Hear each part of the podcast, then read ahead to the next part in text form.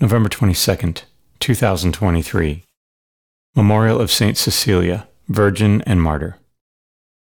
A reading from the second book of Maccabees.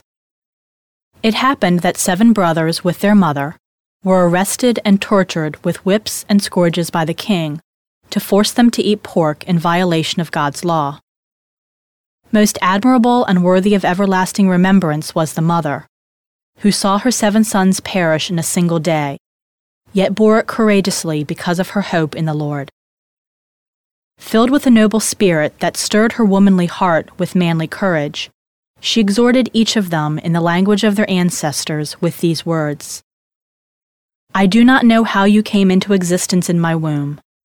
It was not I who gave you the breath of life, nor was it I who set in order the elements of which each of you is composed. Therefore, since it is the Creator of the universe who shapes each man's beginning, as he brings about the origin of everything, he, in his mercy, will give you back both breath and life, because you now disregard yourselves for the sake of his law. Antiochus, suspecting insult in her words, thought he was being ridiculed. As the youngest brother was still alive, the king appealed to him, not with mere words, but with promises on oath, to make him rich and happy if he would abandon his ancestral customs. He would make him his friend and entrust him with high office. When the youth paid no attention to him at all, the king appealed to the mother, urging her to advise her boy to save his life. After he had urged her for a long time, she went through the motions of persuading her son. In derision of the cruel tyrant, she leaned over close to her son and said in their native language, Son, have pity on me, who carried you in my womb for nine months, nursed you for three years, brought you up, educated and supported you to your present age. I beg you, child, to look at the heavens and the earth and see all that is in them. Then you will know that God did not make them out of existing things, and in the same way the human race came into existence.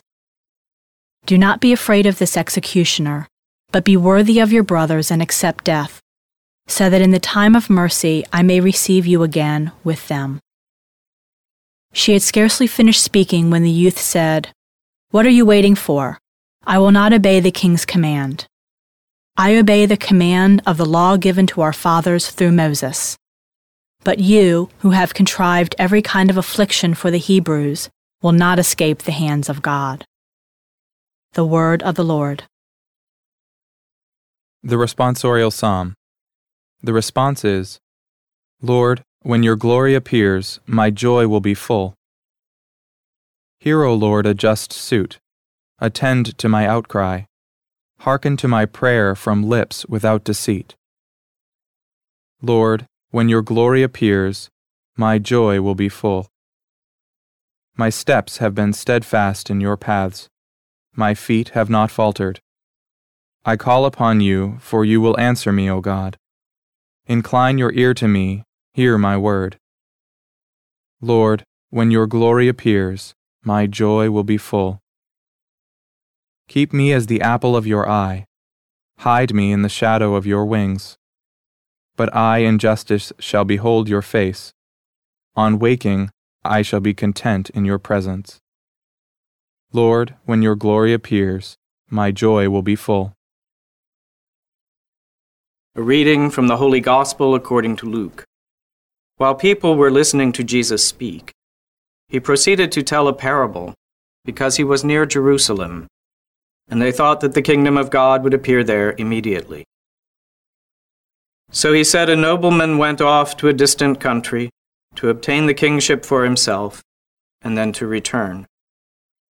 He called ten of his servants and gave them ten gold coins, and told them, Engage in trade with these until I return.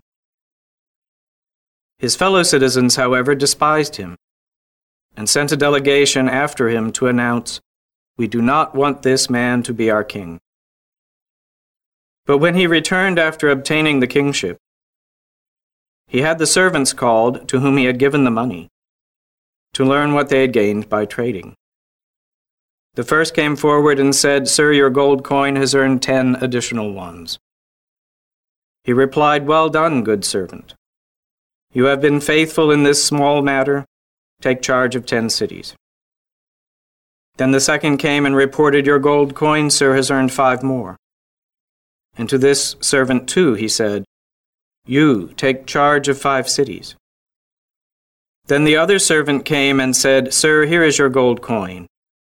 I kept it stored away in a handkerchief, for I was afraid of you, because you are a demanding man. You take up what you did not lay down, and you harvest what you did not plant.